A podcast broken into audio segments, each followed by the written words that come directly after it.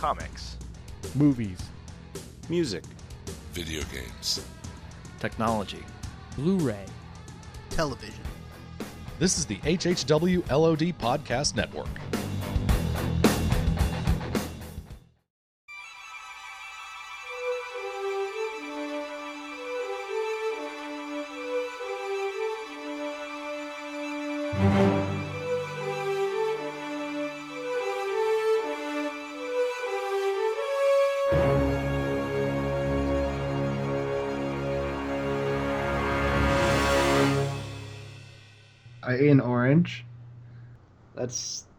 Important. Hello, and welcome to Blind Buy, a bargain bin adventure. I'm your host, the Clairvoyant. I'll be joined by my co host, Bloody Brody, shortly. I picked up five random movies from a discount shop's bargain bin for under $10, and I plan on reviewing these movies with no prior knowledge of their contents. Sometimes special guests will join in on the fun. At the end of the season, one poor individual will win all five pieces of gar- DVDs that we review in the first season. You can find the contest details on our Twitter at blindbuy and facebook.com slash blindbuypodcast. Now, this sweepstakes is bound by Canadian law. Because of this, you'll be required to correctly answer a skill testing mathematical question. Sorry. But enough about that, and let's get to it.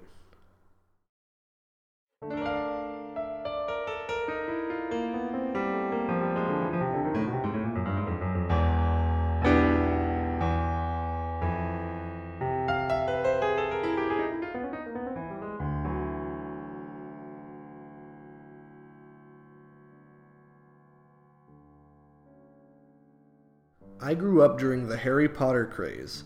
I've read all the books and seen all the movies. Magic was the in thing. Not only did it resonate with a lot of young folk, it inspired a lot of writers too, both novelists and screenwriters. Whether they admit it or not, its influence can be seen in countless books and movies Twilight, The Spiderwick Chronicles, Percy Jackson. Most of these blossomed into series that arguably stood on their own, but never managed to capture the magic and franchise opportunity of Harry Potter. Today's movie did neither. Let's meet our panel for today. Let's take a look at the yearbook. Blind Buy Class of 2015. Cutest couple, the Clairvoyant and Bloody Brody. Ah. Least likely to succeed, the Last Keepers.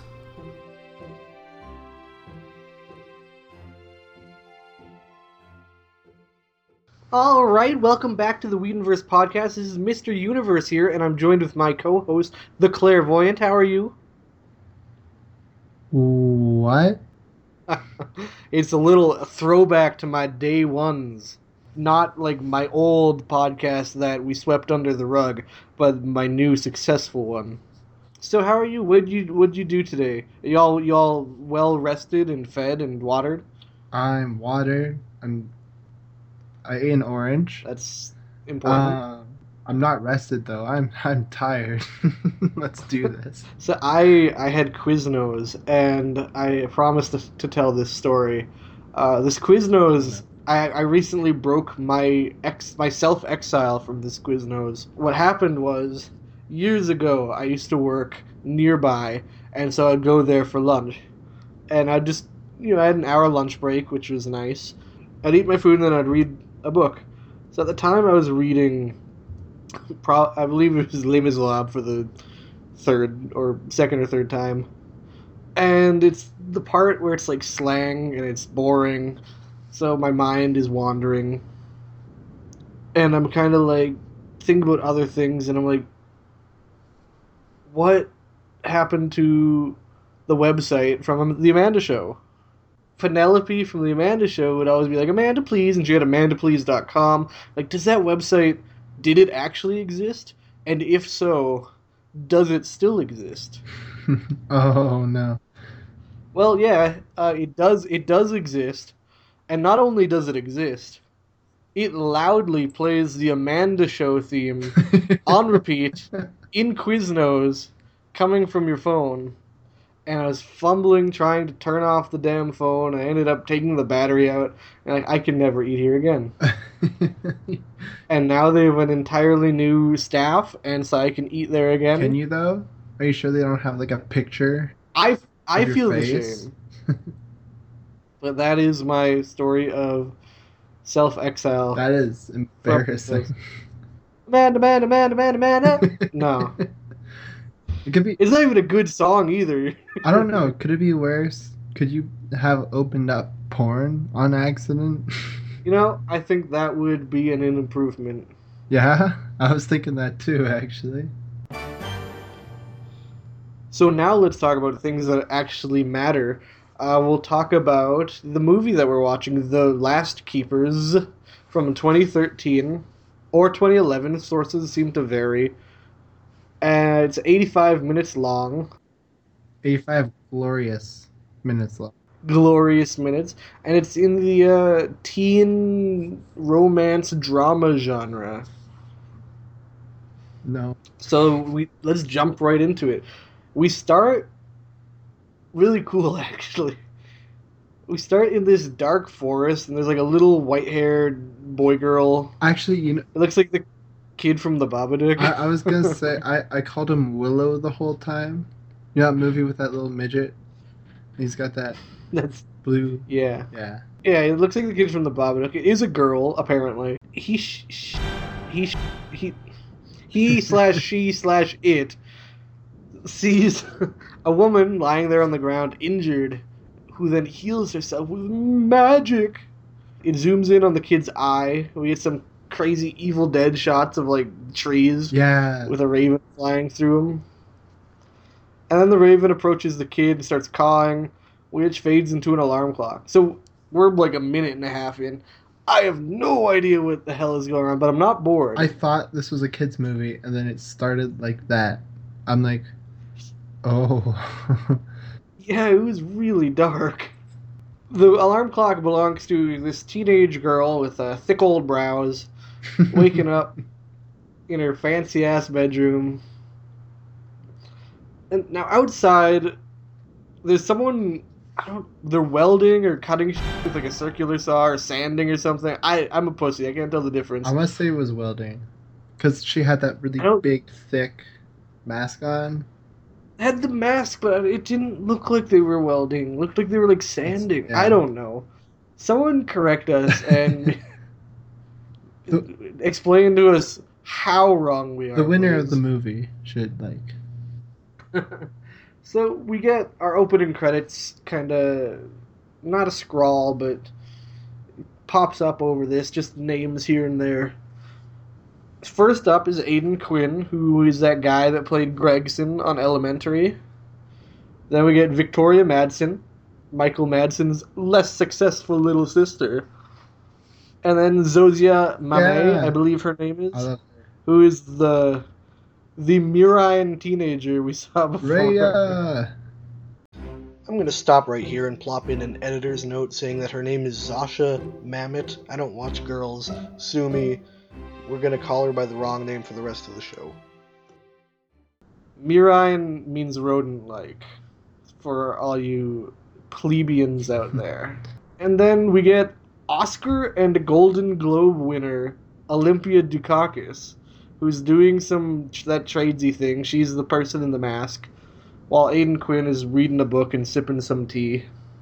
We have Sam Underwood, who are the, those twins from the following. And then we got Nat Wolff. One of the Naked Brothers band guys. Meanwhile, Aidan Quinn is revealed to be sipping his tea in a canoe. Okay. And we get some more names on the screen, but now they're paired up, so that's how you know they're not important. And so let's focus on the action and the cheeky, like, kids' movie score. Hey, there's Olympia Dukakis' name in the credits at this point, too, so Wait, so maybe we just- shouldn't have stopped paying attention. just now? yeah. So they put all the unimportant people in front of the award winning. Yes. She should. It should start with like. Olympia Dukakis is in. So our mousy hero is uh I don't know. She's ironing a plastic dress. I guess I'm fascinated from this jump from the start of the movie to this. And she had like I thought it looked at first I thought it was like a patch or she was like ironing like you know how you can iron like logos onto shirts and stuff. Yeah, I thought that's what it was too. Oh, we were wrong. It's a lot weirder than that. So Michael Madsen's sister is complaining about something in the kitchen, and then the rat. I'm. I shouldn't call her the rat. Uh, our our rodent-like hero starts complaining, and then Academy Award winner Olympia Dukakis starts complaining about something, and something's happening, and I don't know what's going on, but I'm sure it's important. Uh, our protagonist has a nice, ugly plastic dress on that she just made, made out of garbage. it does not look comfortable. no, Like it's yeah, no, it I couldn't do it. And it'd be loud. It'd be like eating sun chips all the time. I, well, I don't. No, I don't think so. You sit down. Shh. shh, She's not just wearing plastic bags. She she made it out of plastic. I don't bags. know the outline of how she makes it, the instructions, Ironing. but on what? Cardboard? Wire? it would melt the plastic though. I think that's the point, actually. I think that's how it all sticks together. It's gotta be. So we get some more family bonding, and then Zosia gets in the car and drives away and starts collecting more plastic bags. How quirky. Uh, girl walks by and compliments her, but clearly doesn't mean it. Oh, It's like a sarcasm. yeah, just throwing shade. She's like, nice dress. I would said thank you. dripping. And then her cool Asian friend with pink streaks shows up with stolen food. She's straight up like, hey ho. oh. yeah. I like at, at first I'm like kids movie. Then I saw the intro. I'm like, no. But I'm like maybe.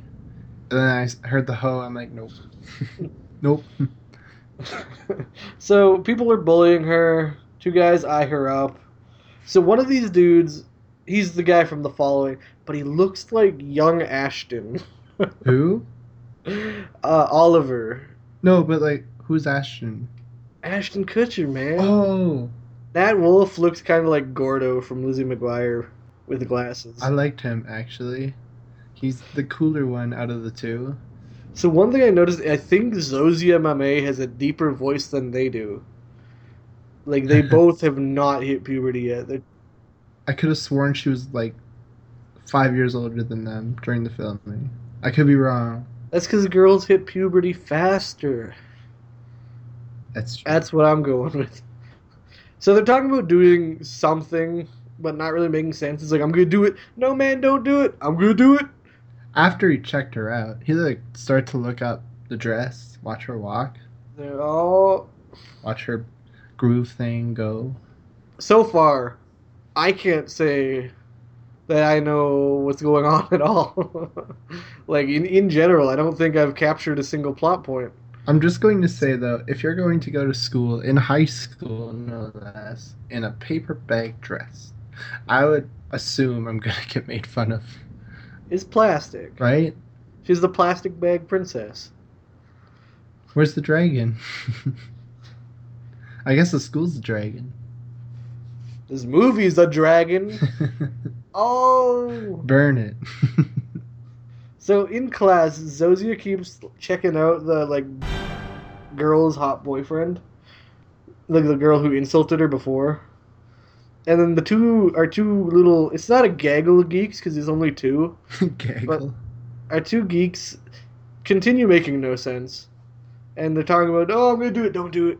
And then the the sassy teacher just shows up and makes the class read poems that they wrote in front of the class. I That hate is the scene. so embarrassing. Who does that? This That's scene. terrible. Write me a poem right now about me. Oh, um, roses are red, violets are blue. What is what's her blue? Roses are roses are red, violets are blue. I'm gonna sue you for I'm not. You lied. I'm not a poet. So I I did a poem about you. It's a haiku. oh, well, this isn't fair. You you were I prepared for this. You you sassy teacher. So my haiku goes a little like this. Poor bloody Brody, probably enjoying this. God damn it. I also wrote a haiku No. about this scene. Oh, this scene's the An worst. intriguing start, devolved into school drama. Too late to stop now. Wait, let me let me let me go at this one. Okay, I gotta get the whole haiku thing going on. Five seven five. You got this. Five seven five. An interesting. No, I'm already done. You're already copying me. You're out. You're Did I? You said intriguing. I was gonna say interesting. You're disqualified. Oh. Yeah, I I quit. I quit. Anyway, I quit. so a kid gets selected to read a poem in front of the class and passes. Like, nope, not doing it because people are giggling at him because he has to read a poem in front of the class. Well, he started and he read the Yeah, title. like like the longest yard or something like that. Like the the big game. Some So yeah, young something really- seventies Ashton starts reading a love poem to Rhea, our main character. and he volunteered. Yeah, he's uh, like, yeah, I'll read a poem, and he just, oh, it's like the dumbest poem I've ever heard. It's embarrassing, it's cringeworthy, and it's the ballsiest move I've ever seen. his friend is cooler than him though, like by far, and it bugs me because he's one of the main characters. Yeah. And so later, he's she kind of covers her face, like, no, I'm not here. and he stops her later. His name's Oliver. He stops her later to be like, "What did you think?" And she's kind of like, "Um, no." But then her Asian friend shows up and literally says, "Hey," yeah. and then they part their ways. May I? There's a, there's a line in the poem he reads, because her The character's Rhea. yeah. So he mentions a ray of sun, Yeah, yeah, I caught and that. and he makes this like really proud face at his Yeah. friend. It's like, did you hear that? Uh, Wordplay. Yeah, right. It, it was good, and he just went right back into it. I'm like, I hate this show. So she arrives at her dad's work, which is a museum or an art gallery or something. And they point out that she is or used to be a great painter. She painted this picture of a boat or something when she was 12. And now she's being all angsty teen, like, life sucks, school sucks, boys suck, everyone thinks I'm a freak. And Well, you're wearing a dress out of wearing- paper or plastic bags. paper or plastic.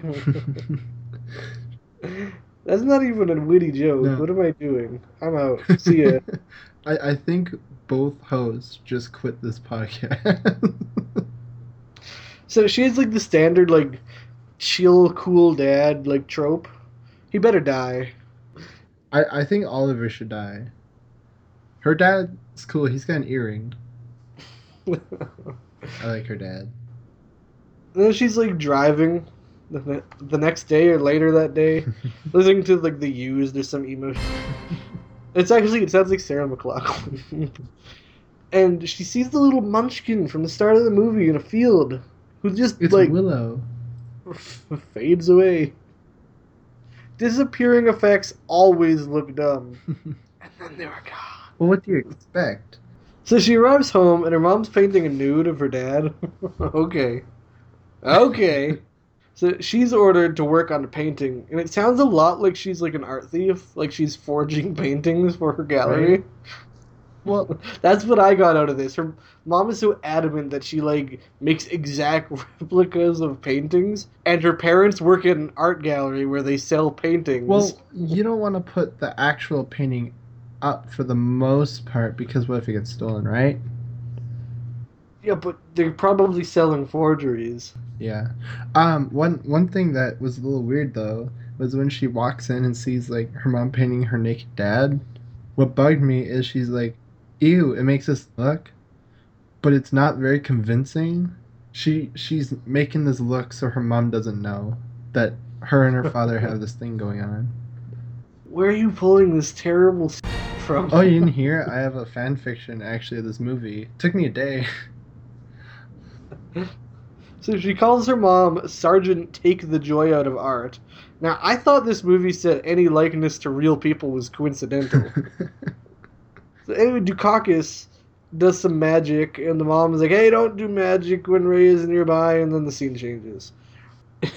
yeah, that happened. Dukakis, you're an award winner. You know better. Not now. So,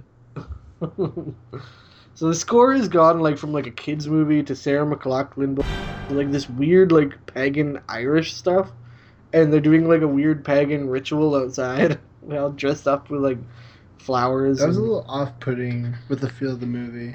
yeah, it was out of nowhere. Uh, give to the earth. It's like, are you guys ready? Yep. And then, boom. What? yeah. This is a coven. I love you if you got that joke.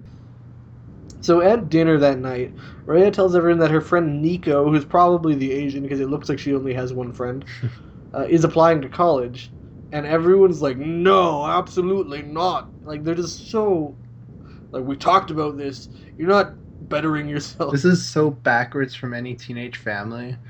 and it's not like it's not a money thing. They just like we hate the idea. Her chill dad is like open to art school, but her parents are like, "No, we're the last keepers of the tradition, and you aren't throwing that away. Take a shot." She said it.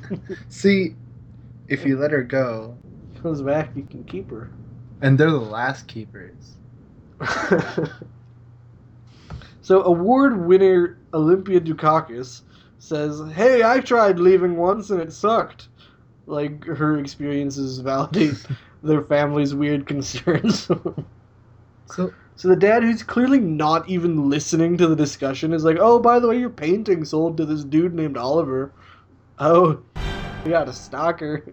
This could be good. I really don't like Oliver.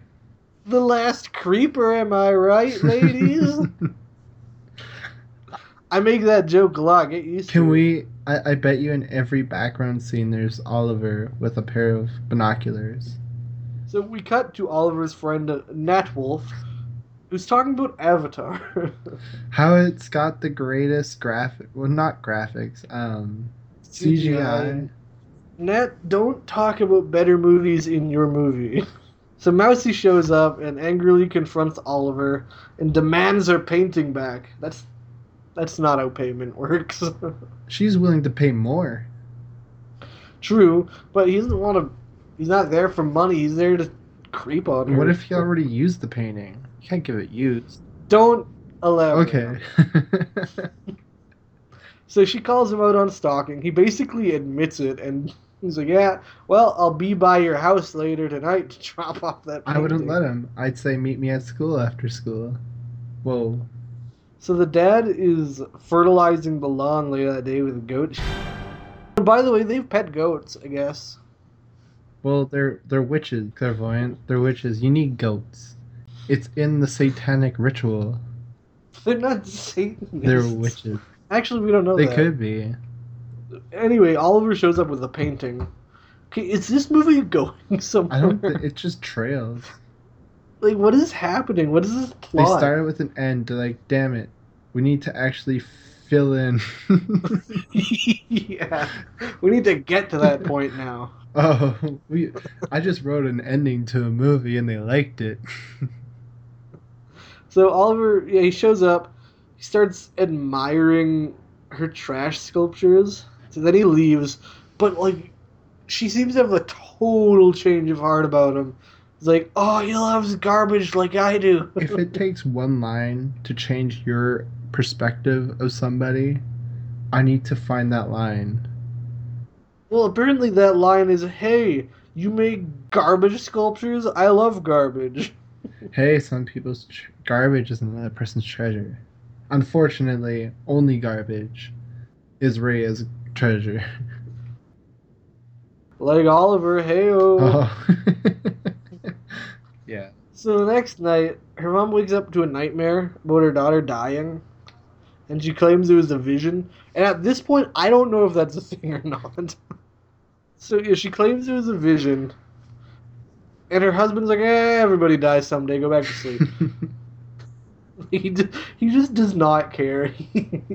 Next morning, the squashes that Rhea helped him plant have grown. Ah, magic. Witches. It's those goats. They're getting ready to slice them, slice and dice. Slap chop. Is that gonna be a thing? Are we gonna make a slap chop joke every episode? It is now. So the dad explains to the mom that he thinks like Rhea has like a magical gift for gardening, like literal magic, which is like the worst superpower. it's like I'm like poison ivy, except not as cool. I make just I make plants grow, not like crazy big, but just make plants. like they grow. don't they don't grow within seconds. They like they become They grow they overnight. become healthy. I make plants healthy. I'm Yeah. a, I'm a plant doctor. the plant whisperer. So then they talk about how no two women in the family have the same gift at the same time, and how the mom is the sight or see whatever, and the grandma has earth Elements. bending elements. elements. And Rhea can't have elements too. She should have healing, and you're like, okay, this is out of nowhere. She she she can't have all three. If she has the other one, you're gonna have to kill her. It's just not fair. So the next day, Rhea and Nico are going like trash collecting. And Rhea runs over to talk to Oliver and basically asks him out because she loves him now. what? He understands trash. He's the only one that will wear her dress for her. So Nat Wolff complains that he got beat up because of Oliver's poem, and Oliver got a date out of it, which is an unfortunate truth. And it bugs me because Oliver's friend is so much cooler than Oliver, he's got he's got charisma. right? I like him. And he's like he's got style. Isn't he in that new movie with Cara Delevingne, that Paper Towns? He, I, I think he's he's going places now. Well, the unfortunate thing is everybody in this movie's going places. That's actually true. we got an award winner. We got someone that's on that really apparently really good show Girls, who is Zosia. Oh, yeah. Zosia Mermaids on Girls. That's true. And what Sam? Is it Sam that's Oliver? Yeah, I think the actor of Oliver's name Yeah, he's Sam. in the following, like we said earlier, and then Yeah, we got Michael Madsen's sister. Woo! yeah, They decide to go on a date in a car ride to a random gazebo in the middle of nowhere, overlooking a like it's like a Windows landscape wallpaper. Like it. it looks like the It- prairies. It doesn't look real. And then Ray tells an anecdote about a weird dream she had about a wave. She's already. Where's this movie going? It's been one date, and she's already telling him dreams. Then they have this like the moment about what her fears are, and she says not getting out of town, and also public poetry recitation about her, because who would do that? she wasn't so happy about it earlier. So I'm giving this movie its fair ribbing because that's my job. But I have to admit at this point it's not awful. It I don't really have any complaints about the acting or writing. Really, it just it seems like your average teen drama, romance, fantasy. But we're also a third in the movie, and I don't know what's going on. See, the acting is actually not too bad. Uh, like you said, the the movie itself reminds me of like a midnight Family Channel movie. yeah. If you've ever stayed up long enough to watch those, So they're hanging out at the gazebo, and she's like, "We should go," and he's like, "No, we shouldn't." Then they start making out to some cheesy song. Never mind, this writing sucks. I think that's where it goes down. Then she's like driving on the way home and like smiling to herself, and she says his name out loud, Oliver. Like, no, nope. and then it's raining because They took a cue from Eddie, the writer of The Hunchback of Notre Dame, in that when you're in love with someone, you just smile to yourself and repeat their name out loud.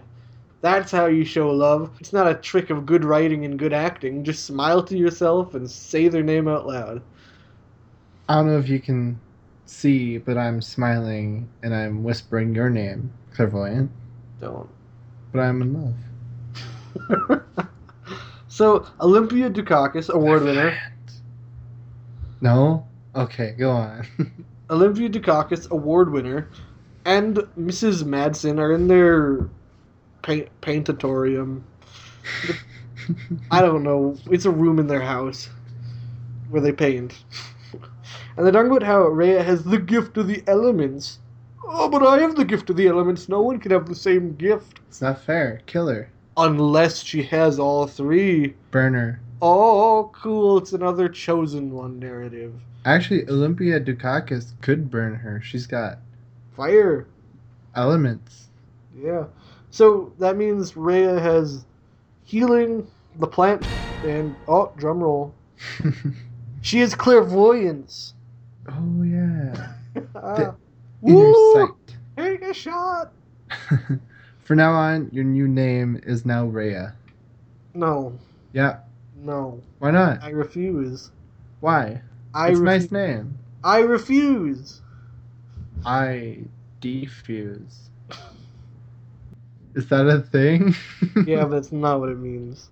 So yeah, we got another the chosen one narrative. You know, the she is the only one who can fulfill the prophecy.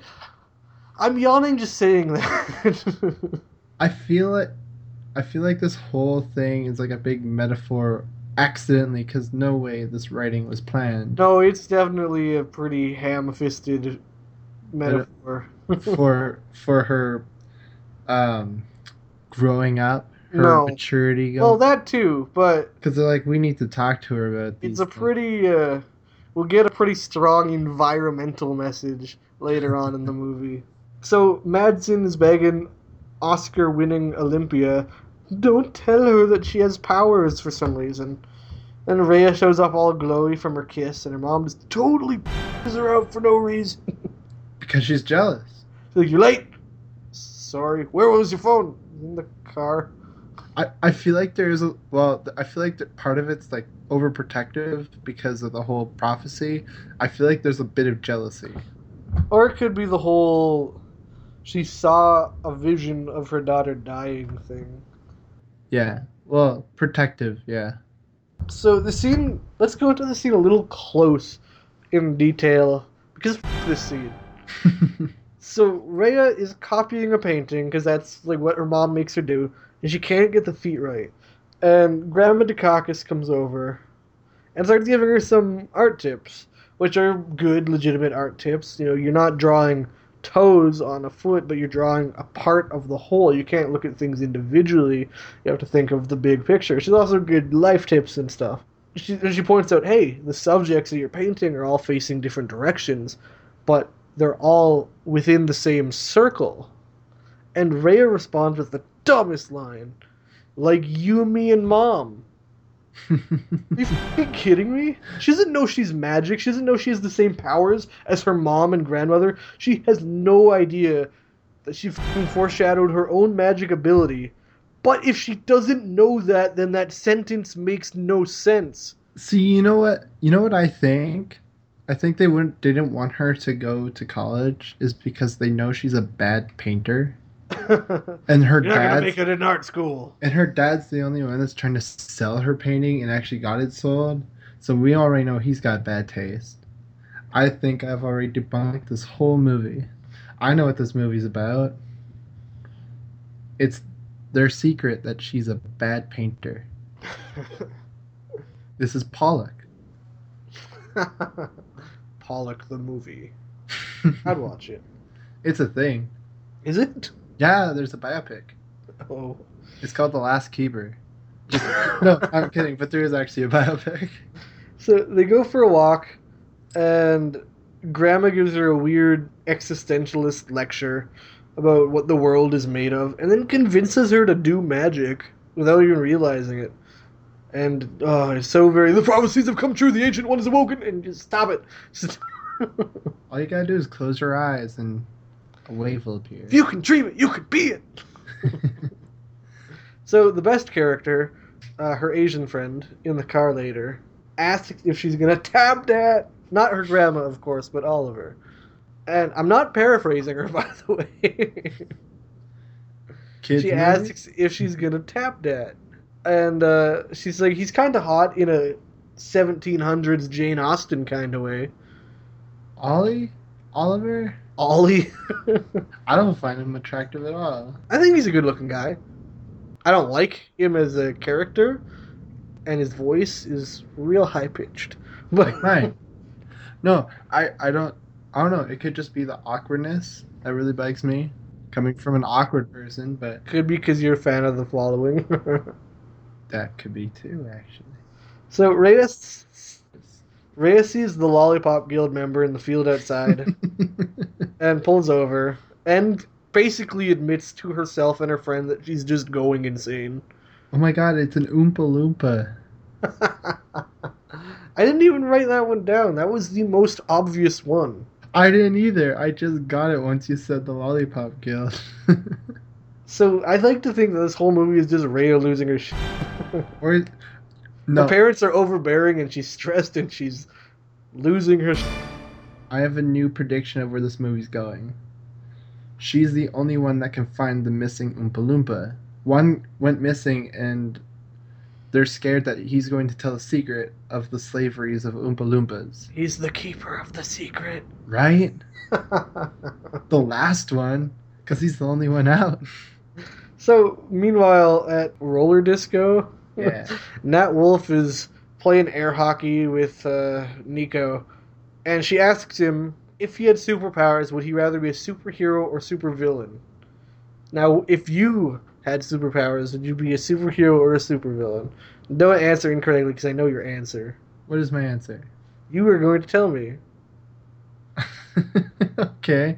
Okay. Uh, I would be. I want to say I want to be a supervillain, but I have too Well, big of a. I have too big of a conscience to be Exactly. a. So I I'm the w- same way. I'd want to be a villain, but I'd be a hero. Villains are cool, but yeah, we'd be heroes. What kind of villain would you want to be? A cool one. But you can be like a cheesy cool one. No, there are no cheesy cool. This isn't MODOK. But he yeah, so he answers correctly. But it's kind of funny. Yeah, he says he'd be a supervillain. By the way, it's kind of funny because Nat Wolff recently screen tested as Spider-Man before Tom Holland got the part. Are you serious? Yeah, and he's in this movie saying, "I want to be a supervillain." Bullshit, you do. That is so weird. He almost got it. He was in like the final five. And then he turned it down to do the last keepers. no. Aw. So then Nico asked what his power would be. No, what, what would your power be My power as Yeah. a as a villain? as a hero or villain? I, I, Okay. If that informs your decision. Okay, it, it actually does. Uh, if I was a villain, uh, fire, burn, burn people. Um, if I was a hero, uh, mix between teleportation and flying or X-ray eyes. See, I have I, I went a little more creative with this. I want I didn't go with the your standard cookie cutter. Sh- Hey, if I was a villain, I would want to be like, like the ability to like, almost like, almost like earthbending from like the last Airbender stuff, but like once you have the power of the elements. can like Huh? create like a like a, um like a molten lava suit. Oh, that'd be that'd be cool. Because Actually. then like it's like the thing except red hot, and no one's touching you. do you know who could do that? Um, Rhea and her You- grandma. yeah, Her grandma. right. Oh. You are Rhea or her grandma. You're Dukakis. And if I was a hero, I would want the power to like absorb and redirect kinetic energy. And yet your name is the clairvoyant. Yeah. So like if like say there's like a train speeding, and I could just boom like stop the train dead in its tracks And take its yeah. and take the kinetic energy, and so now I can like boom and like direct the energy at a wall, and it's like a train or the the momentum of a train just hit that wall. Can you I think that would be useful, but also really destructive. do you think you could like control the width or the diameter?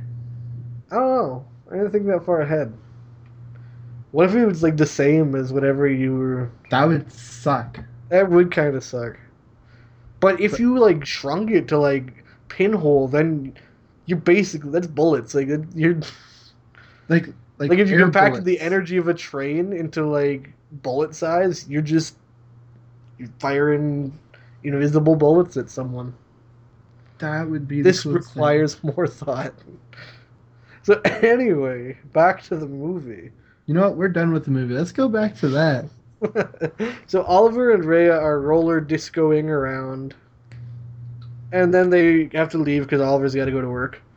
So they go to work, and Oliver, meanwhile, he's the the world's least manly lumberjack. and ooh, she's there, and she sees the little boy girl creature again sitting on some logs. That Oompa Loompa. Like what? What the hell is that thing? I don't know. I don't think it's ever even explained. Kind of. It's oh wait, on. yeah, that's true. So it motions towards a giant tree stump thing, which they decide to start watering, and then they get in a wet T-shirt contest, like water fight. That that was fun. I was part of that. So they try moving it for some reason, despite it weighing like a couple tons. And Oliver cuts his hand, and Rhea heals it without even realizing. Which is the biggest setup. Ooh, magic! Like I saw that coming, like right away. He cuts his hand, and the camera just is right in the camera, and then, yeah. Yeah. Then she kisses him. Uh, Meanwhile, in her mom's home, uh, Rhea is grounded. And so she has to stay at home and paint with her grandma. So, like, what she's been literally doing since birth. you're just uh, not allowed to do any extra activity. Yeah, her mom's like, How dare you leave the house and have friends? And then cheeky kids' music starts as uh, Rhea has to work in the gallery. And, ooh, you can tell she's going to be mischievous. and she asks her dad, "Hey, can I leave in the afternoons?" Uh, he gives in eventually, like a normal dad. chill. And then we get a montage. Meanwhile, the lumber yard, they're chipping away at the tree root thing, and we get you know, kissing, pruning an old dead log. Repeat. Rhea and her dad meet up. He's on a bike. She's in a car. They race home. Then we go back to the lumber yard. what the hell was that? so Rhea is working on her secret project. And it looks like her project is carving tree stumps into tree stumps and then placing them in a random formation until it looks right to her. I thought I'm like, wow, these are just tree stumps. You did nothing. you spent Like- all this work. Are these supposed to be in a particular shape? Because everyone's praising these like beautiful sculptures and it looks like dead trees. So I think it's Is this one of, like do I have to chalk it up to like one of those artsy things that I just don't get? well now. Now I think it's very obvious that you're not an art person. I just don't think you can arrange a bunch of dead logs you found You know, like just take a bunch of dead logs and just three of them actually and line them up and say it's art. David Lynch did it with a ton of scenes. I don't like David Lynch. I love David Lynch. And so then David Lunch. what? So Rhea is moving the stumps with her mind Or- because it didn't look right. Or did they forget to turn off the crane? She's, but she says it doesn't look right. She starts moving the stumps with her mind. So is this elements moving dead tree stumps? I yeah. See, that would be more telekinesis, which really bugs me. And she's lifting the stumps, and they're flying in the air to this weird epic music. And see, Oliver and Rhea seem like relatively unfazed to the fact that she has magical powers. Yeah, that I, I just noticed that now. Actually, Like, now that I think about it, She's just concentrating, like, how am I doing this? And he's like, oh, oh, oh, oh, hey, oh, that's neat. They don't care. They think it's cool, but they don't really care. They're not shocked. They're not passing out because, oh God, what did you just do? I'd probably like shake her. I'd be like, "Look at what you're doing," I'd like that- freak out. right? I'd be like, am I being punked? Are you actually Ashton? actually, I don't know if I'd freak out or if I'd run to the route, jump on, and go for the ride, You'd freak out. or I'd go for a ride. No, you wouldn't. Yeah. So meanwhile, at the gallery, the mom brings some sketches for Rhea to work off of. Mr. Aidan lies, and she's like, I'll wait. Because Madsen's gonna. And then Rhea comes home and she's like, Where were you? And she's like, Come look at my sculptures. And then they're like, Okay. Let's just ignore that she was gone. and they look at her sculptures and basically are like, I've underestimated you, chosen one. And then they take her home to the attic or something, and they're looking at artifacts of their ancestors. They tell her she that magic exists. They just straight up say, "Oh, by the way, magic exists," and she is she's like, "Oh," and they're unfazed that she's unfazed.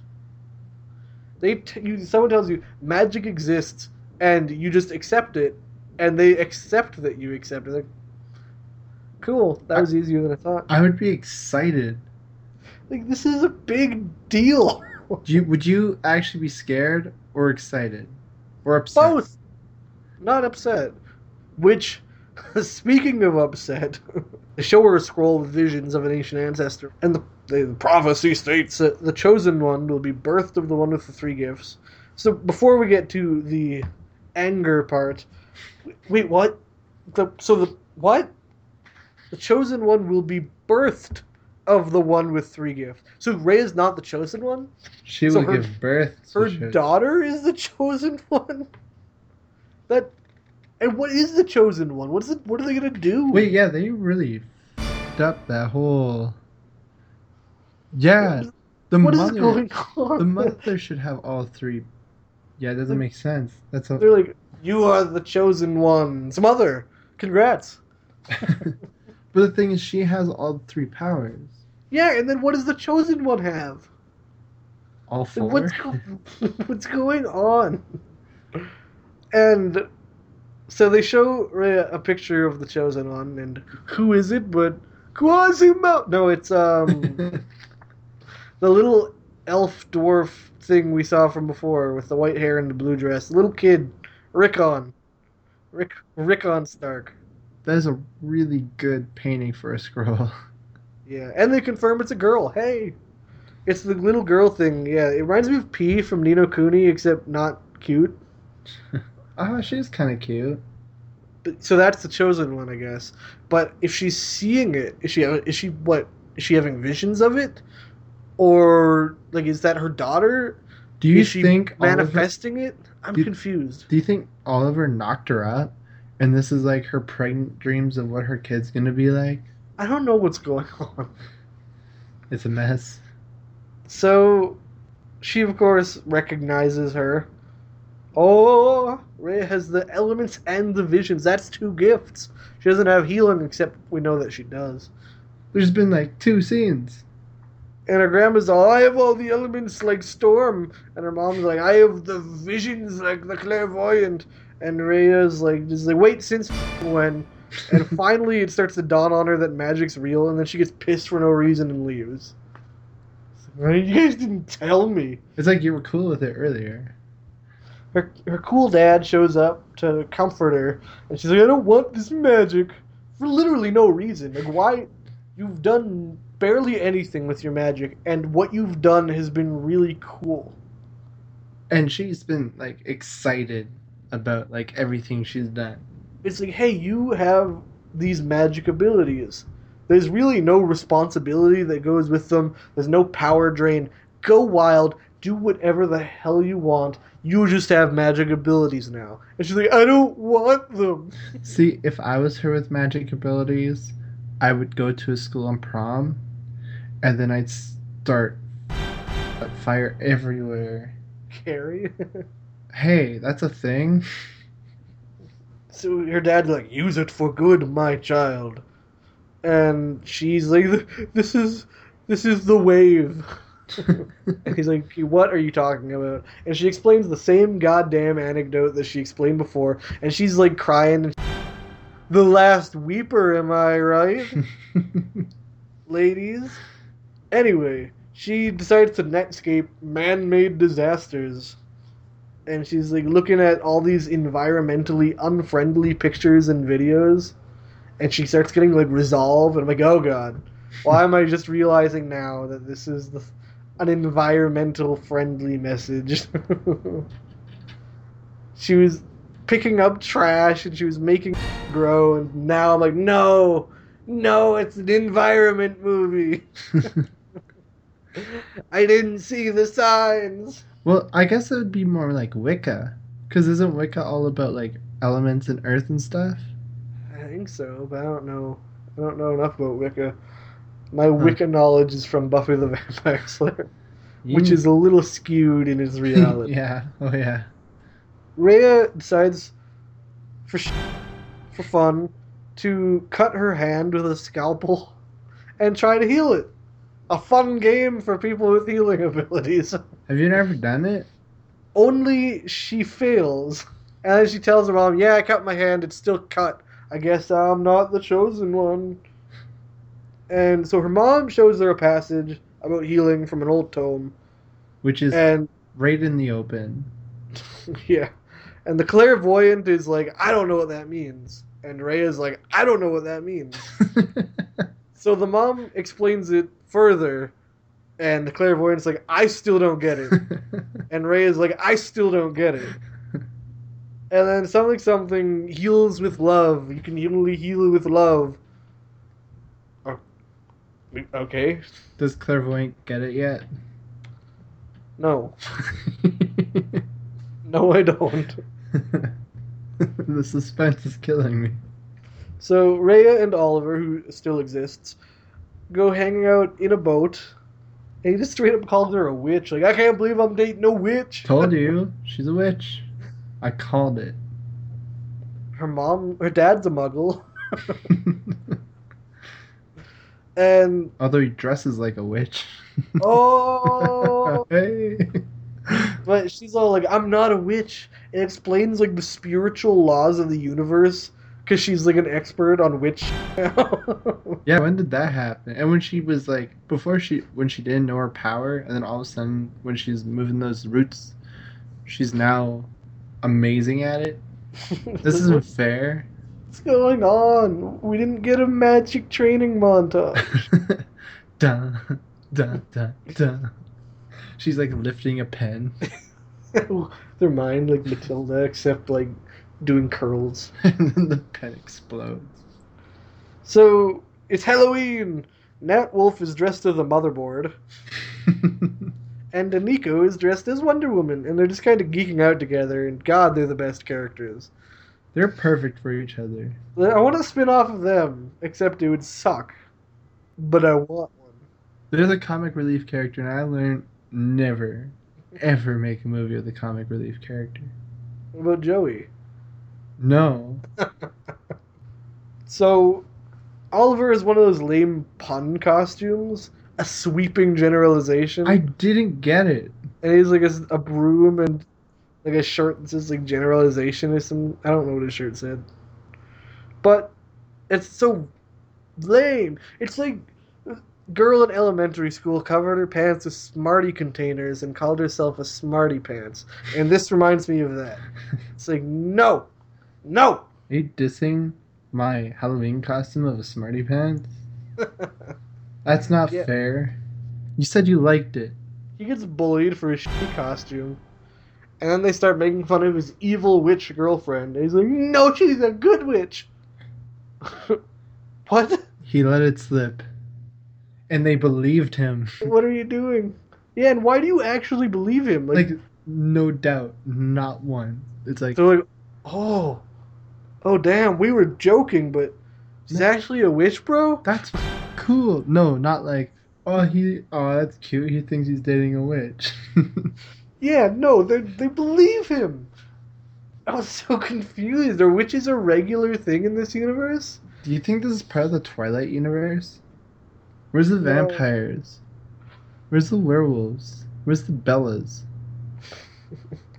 So apparently Simon is having a Halloween party. So is Simon Nat Wolff? Because they haven't established a name, as far as I can tell. Uh, yeah, I honestly don't know. But Simon is having a Halloween party, and Rhea is like, "I'm sorry, my family's just chilling. We don't do Halloween." But then she's like, "Hey, Oliver, do you want to come?" And he totally does. And then we get a trick or treat montage, and holy, that kid was Pinhead. He will tear your soul apart. Rhea's family starts asking like awkward questions, like when did you grow to love our daughter? and and um, yeah, everyone's getting along. Then the mom kind of like zones out and gets a vision. You can't see me, but I'm doing like the "That's So Raven" thing. it looks like she's about to poop. yeah. So outside, because she sees a vision of someone outside. So outside, they're burning a witch scarecrow. I still don't understand why they still believe. Oh God, Oliver, you f***ed up. they should be in Uh, Halloween Town. They also, I think they killed their goats or something. I don't. Yeah, right. They implied it, but they didn't show it. Didn't it have a name too? Yeah, but the name she said wasn't the same name as the goat earlier, but there were two goats earlier. So I don't know. If they're trying to establish this, they didn't do a good job. And they looked horrified. Yeah, Like- so that's why I assume they killed their goats. I thought it was like, I don't know why, but maybe maybe because they're a witch. That is a cat. Uh, th- this is a live action of Kiki's Delivery Service. So Oliver admits that it's all his fault, and Rhea tells him to fuck right off, and he does. and then she's crying in her fancy bedroom, but on a different pillow than she had at the start of the movie to signify that she's grown as a character. you have to wash your. Pi- Are you saying you don't wash your pillows? well, the first pillow looked like it was all like grungy. It was white and it had like fingerprints and like graffiti on it, and then this one's just red with like white polka dots. Well, she did bleed all over her. I'm assuming she bled all over her pillow. She's with her hand. So the next day, Rhea is dressed all goth because teenagers, and she, I didn't know she had real clothes. she's like, "I'm sick of all this being good, and I'm going to school." And her mom's like, "You're not going to school." She's like, "Stop me!" This is so backwards. It's like, what's happening? When did this? And she looks so good in actual clothes. she she doesn't look noticeably different. I thought she did. She does not. She looks like the same person wearing normal ass clothes. Like the difference between seeing someone in a movie and then seeing them on the red carpet. You're like, oh, yeah, that's them, but kind of dressed up. You know, I think we hit a breakthrough actually. A, per- a parental breakthrough. Tell your kids not to go to school. yeah, and then they're like, try and stop me. Right? and they get all A's. And they're like, you're grounded. You're going to LA for a year. it's a dream. So at school, everyone's like checking her out, like, oh damn, like she looks noticeably different and didn't just change her clothes and put on a slightly thicker eyeliner. And Maybe- even like the bitchy girl's hot boyfriend is like hitting on her, like, hey girl, he like opens the door for her. and then they even say, like, there's that really creepy line where it's like, aren't you going to show me some witchcraft? Because for some reason they believe in witchcraft. it's like, wouldn't you like that? Maybe I would. And, and then he follows. bad. Maybe this is Sunnydale. So what's happening in this movie? It's Ah, just going through motions. It's like they had. I don't- It's not even like they had an outline, really. It's like they just started. They wrote the ending, and then they started writing, and they're like, "Let's get there somehow." I'm not going to say it would be good. I'm saying this movie could honestly be a little bit better as a show. because it's like just a bunch of sequential Yeah, and not an actual like start, rise, fall, and yeah, it's just a long like if like I think in between different sections there's rise and falls, but I don't know. and uh, so the dad has to paint the word witch He has to paint it, paint over it because someone spray painted it on his shop, and the neighbor ignores him. He's like, "Oh, hey, Agnes," and she just walks on by. Like, or which is an accepted thing in this reality, or like accepted that they exist? Clearly not accepted because this is like Salem, Salem. I like I I'm still surprised that they all think like they didn't have a second modern day. They're just like, uh, witches in our society. not one doubt. Never thought it would happen to this community. But anyway, in the bathroom at school, Nico calls Rhea a hoe bag. Never change. And Rhea's all, I'm too cool for you now, and leaves. She reminds me kind of of Key and Peele's, like, Megan character. like, oh my god, who even does that? uh, Oliver shows up and tries to apologize, but she's like, whatever, and catches a ride home with the hot guy, whose name is Taylor, I think. Which bugs me because she drove there. Yeah. Where's her car? Why'd she It's get a ride? And at dinner, her family's all, who is that guy? What's up with you? She's like, whatever, oh my god. Not a big deal. And it's painful to watch. It's like, what the hell happened? so Ray and the hot guy, next day at school, kiss just to piss off the bitchy girl. And Oliver drives by, so they kiss again. I really thought this was going somewhere. Meanwhile, the mom and grandma get in a fight about the mom being overprotective. This scene actually is probably the best acting in the entire movie. yeah, it's a pretty heated fight too. Yeah, the grandma actually has a line that I really liked. Uh, I mean, it doesn't. It's not one of those great lines like that don't work out of the context. like round up the usual suspects. It just like it. It doesn't. Outside of the universe of the movie, you're like what? But in the movie, she has a great line. Just because you can see the future doesn't mean you can impose your will on it. Yeah. And I thought that was great. And the actors are all trying really hard, and it's weird. And like that's she just brought her Oscar chops. She brought her O game. I don't like that. so the mom shows up as Ray is walking around, and she's like, she just like follows her just to tell her, "Go live your life." And Ray is like, "Yeah, whatever," and goes to the high school party. whatever, whatever. I do what I want.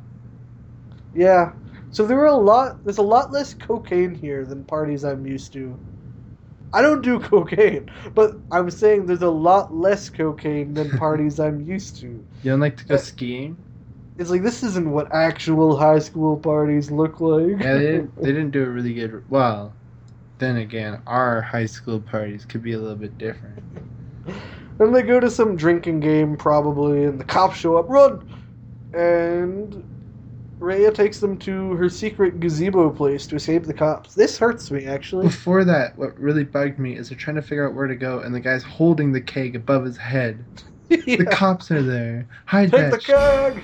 Threw it in a It's expensive. threw it in a car, and you're underage. This movie's promoting underage drinking. It's not fair. Yeah, she takes him to her secret gazebo place in the middle of a Windows screensaver, and it this scene kind of hurt me. It was another kind of heavy-handed, littering, environment-friendly "stop it" thing, but but still, it was like she takes it to her secret place, and they start like littering and no, like you're defiling it. Everybody's drunk. You don't show random. Nobody's your place. You, this is your place. It felt so wrong. You did this to yourself, Rhea. As a kid, I was I had this like day camp thing, and me, Mr. Universe, and another friend had a secret place. We had a place. I'm gonna call you And- Ollie from now on. Olive. No, Why not? no, but we had a place, and just if no other kids ever found our place, but if they did, that's that's not our place anymore. That is now a place. So you went You- just like See, I don't think you. I don't know if you you've had had a situation like that. You don't feel what I feel. I had a place. There's someone out there that knows, like, yeah. You tell them. Hey, I had a place. I just wasn't a big. won't let people in my place. I let people in my place. That's not your place. That's just a place. But I own the place, though. Wait, did you at a club? What are we talking about? Oh, you don't know? so, no clairvoyance allowed. so they drink and party, and then they drink and drive, and then they almost crash, and then they do crash. This feels like a commercial, actually. It does. The whole It thing's like a big PSA. Yeah, yeah. And so they crash. The last sleeper, am I right, ladies? Stop. Please. That's worse than the movie. Next, we get some seagulls crying over an ocean, and then a giant wave splashes down. Oh, wow! That was a nice wave, though. Oh, what a metaphor! Rhea wakes up in the forest. It's all dark, and she's real injured. And oh, sh- this is the start of the movie. She heals her arm because she's feeling the love or something, and gets up. So how? Hmm. She's a narcissist. She cares can't. just loves herself so much that she can I- heal herself. don't get it. She, earlier, she couldn't heal herself because she wasn't feeling the love. Before that, she did heal her her BF because she was she was feeling the love. At this point, she like, she, what is what like? I guess she's feeling it I think now, Mister Krabs. um, earlier she did say that she's really big on forgiving, though. What does that have to do with this though? I, I think I don't know, but she's good with like elements, so maybe forgiving's a seed, and she's making it grow That makes no sense. like a little baby, That makes less sense. like the Oompa Loompa living in her, the, the chosen one, the prophecy. The car is on fire. She puts it out. She sees Taylor like dead in the car. Really dead. He's got like glass in him. And then she heals him. She takes the glass out too. Yeah. She girl's dying on the ground, convulsing in the woods as her friend like holds her. And she heals her too. And it's like at this point I'm thinking like, come on, Rhea. You know this isn't real love. This is just drunk affection. This scene really bugs me for two reasons. She's healing the dry blood as well, Yeah, about half the time. right? And then another thing that really bugs me is how the car is positioned. One, Rhea should be dead after being flown right through that window. Um, how the guy holding the twitching girl, how's he alive and perfectly fine, holding yeah, he her? was- He was chill. He was like, "Oh wow." I would like to be that guy. Right? Honestly, I just- like, How he comes out fine. well, not mentally, but like Uh, and the way they're positioned, there's no way their bodies should be there, like at all. and she's going on full on keeper, like using all her powers and like what? and she's healing everyone because she's feeling a huge wave of drunken affection. And like, you know what? Let me tell you a secret. we should hang out more. Shh. I love you. You're my friend. That's and that love is what's keeping her going and healing everyone. what are you doing tomorrow morning? Let's go for breakfast. Let's let's go for brunch. Then you, Let's go for brunch. then you get a text the next morning. I slept in. I got a hangover. Can't go. It's funny because we're talking about a specific person. no comment. So she continues her healing, her happy healing, healing horses, healing hearts. to, to just cut cut it. but she's continues her healing montage, which sometimes gets rid of the blood stains and sometimes does not. I'm, I'm telling you right now, it does not come out of the clothes. That And- stuff's gonna stain. This is healing. There's like a happy music swelling at the car crash site in the dark forest in the middle of the night. So the little girl, the chosen one, the prophecy speak of, uh, grabs Rhea's hand and leads her into the darkness. And part of me thought that this was going to be the final shot of the movie. Me too. I thought this was gonna be the end. It was such a long shot, and I'm like, wouldn't that be the most up place to end a movie? It's in the mist. And then we cut to them in daylight, walking in a field under a rainbow. Is this a leprechaun? Is there gold? Rhea is then walking alone in the middle of the day through an autumn forest. I had another the last pun here, but I don't remember it. Thank you. Her so her mom dries up and calls her name and pulls over. Oh wait, that's not her mom, that's Oliver. I heard the voice and legitimately thought it was Miss Madsen, and it was just a high pitched squeaky teen. Ollie. So he tells her that the whole town is looking for them. He's all, "It's my fault," and she's like, "No." And then he flirts, and then they kiss, and they have a really awkward "I love you" exchange. And he drives her home. Damn, it's a really pretty forest. Like it's like it's clearly autumn. It's all reds and golds, and it's ooh, it's. I want to eat it up. Eat the leaves. Tree stars. And tree stars, man. So her family are all fawning over her at home. And she's like, I healed them, Mom. I really healed them. And her mom says, I know. Somehow. I. Why are they? They should not be proud. She was in a car And- people drinking and driving. Rhea talks about, I felt the love. hmm And then a CGI raven flies past the end. that's how it end. How, that's how it began too, with that really sh- raven. Actually, I like ravens, but that was a really bad raven. CGI in this movie ranges from little girls disappearing and CGI ravens to moving sculptures with her mind, which may actually be like wire work and not actual CGI, which would explain why it didn't look bad. Mm-hmm. But let's get to the awards.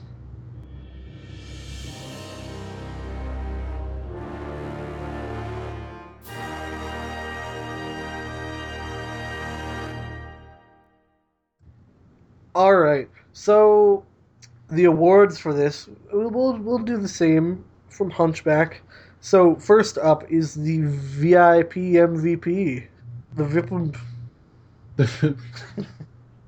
the best, just the best person. Whether, it's, whether if we're talking best actor, best crew member, best character, who you feel deserves a shout out. Okay, well, for Hunchback, it was sarcastically. Uh, this one, I'm going to go a little bit more sincere. I'm going to say, good for Nat Wolff for outshowing one of the main characters. I say cool. Tom. Tom is Quasimodo. But yeah, no, I would have to agree. Nat Wolff uh, was fun. He was a fun part of the movie. I don't know if it was his writing or if it was improvised or who knows, but he, either way, he brought some joy into my life. he was the only, like, thing that made me not feel bored. Hoping he'd be on next. And I think he's doing well for himself now. Like, like as in like in a movie currently in the theater theaters, well for himself. So good for him. Yeah. You go, And now, best line if you can remember any. Oh yeah. Oh, I got one. I already referenced it, but oh my god. Ready? Ready? Ready? Ready? Ready? I'm excited for this one. Three, two, one. A ray of sunshine. Alright. no. I hate it. it it's the it's the defining. Uh, okay, Oliver showed up. I'm like, okay, okay, whatever. He's got a leather jacket. He might be a little cool. Takes off. He's got this nice blue shirt tucked into his pants. What a nerd. Whoa! What a nerd. Why did you notice this? I don't know, but what a nerd. I was so upset. And then, oh, this is the, the and then he started doing this poem about Ray. I'm like, okay, this is very uncomfortable for me. Then he says that line and makes that face. I'm like, every bit of my soul died. I'm soulless. And you were you were soulless before your soul died too. yeah, And this still affected you. it was like it caused a phoenix reaction, so it created another soul just to burn it again. So I would say my best my best line Yeah, that I wrote in this episode. I'm gonna start doing that. My favorite thing that I did today. no, but my best line, I mentioned it earlier, also being sincere for once, is the line from the grandma in regards to, you know, you can see the futurism, I mean, you can impose your will on it. The way it's delivered, and the, it's just, it's well done. That whole part was well done going into this movie, like just looking at the cover, looking at the menu, which by the way is less options than the Hunchback does. It doesn't even have a scene selection. It's just play. Why have a scene? Why have a menu? so going into this movie, looking at the cover and the menu and all that, what did you think? And did your impression change at all after after you saw the movie? It threw me off guard almost as much as the cover for The Princess Bride threw me off guard. You look at The Princess Bride, it's like, oh, it's the it's this romance movie. No, it's this really funny comedic kind of adventure movie. You look at The Princess Bride and you think it's this. oh, but like this movie, I look at, it, I'm like, oh, this is gonna be like just like the live action kids movie kind of thing, and then it opens up all Evil Dead style, and there's bodies everywhere. I'm like, what in the hell am I watching? And then ultimately ends up being the Spider Chronicles. Yeah. Like at first, I'm like, okay, this might have potential, and then, then it goes nowhere for a good sixty minutes.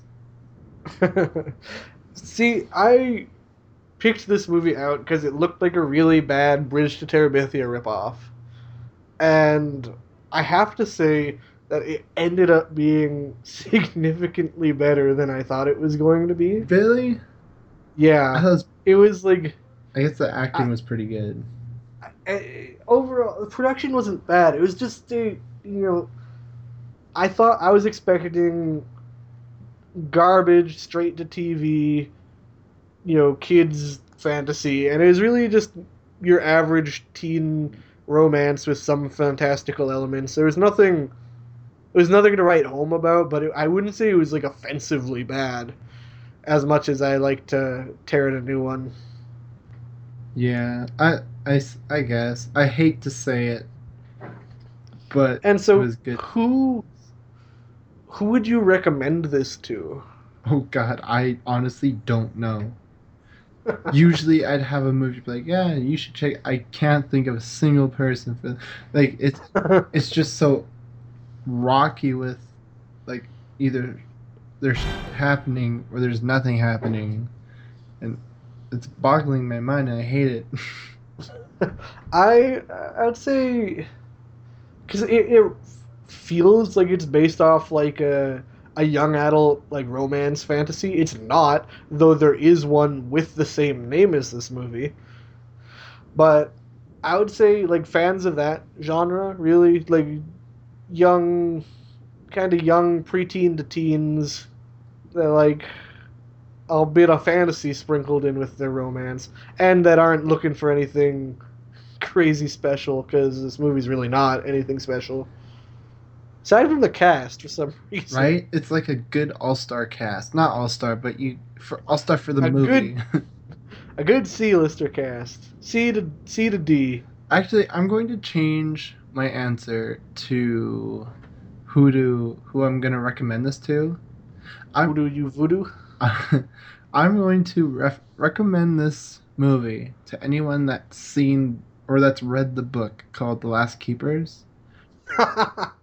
You're like, oh, they made a movie that you gotta check it out. It's fucking dope. Yeah, actually, disregard what I just said. If you read the book, watch the movie. It's great. It's just like the book, word for word, scene by scene.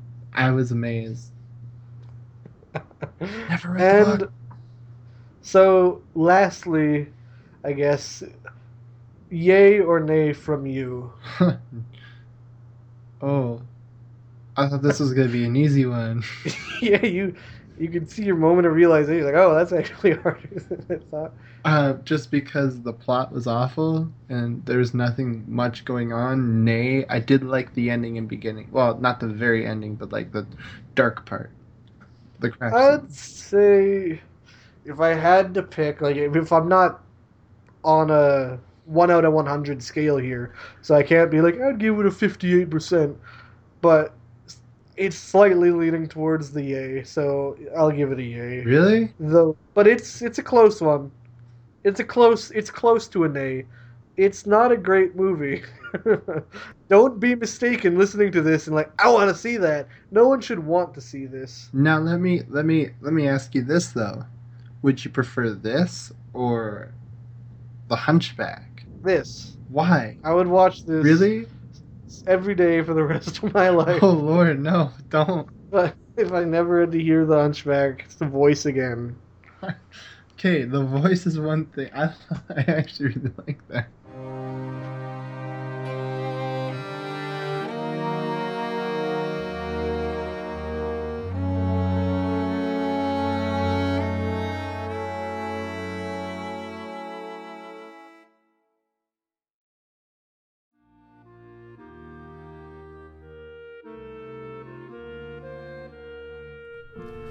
Here's a fun fact we forgot to mention. The DVD cover includes Rhea and her dad doing sparkly magic spells. Wrap your head around that one. As with every episode, our colorful language has been replaced with the sweet sounds of the Profanity Orchestra. The piece today has been I Put a Spell on You.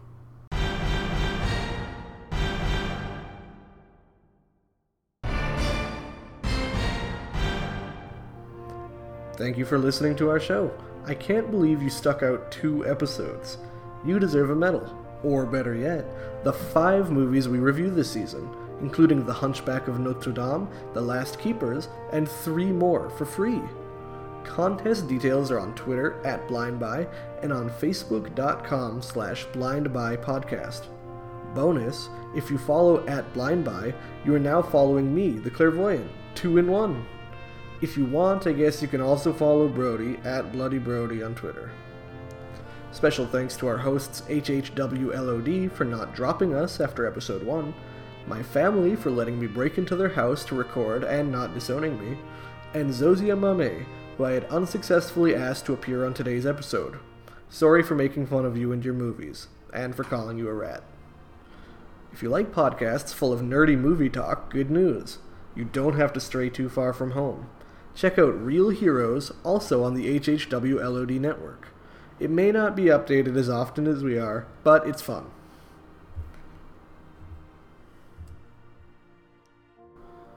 All music for this episode is royalty free and provided by Kevin MacLeod of Incompetech.com. It is licensed under Creative Commons by Attribution 3.0. For more information, please visit creativecommons.org.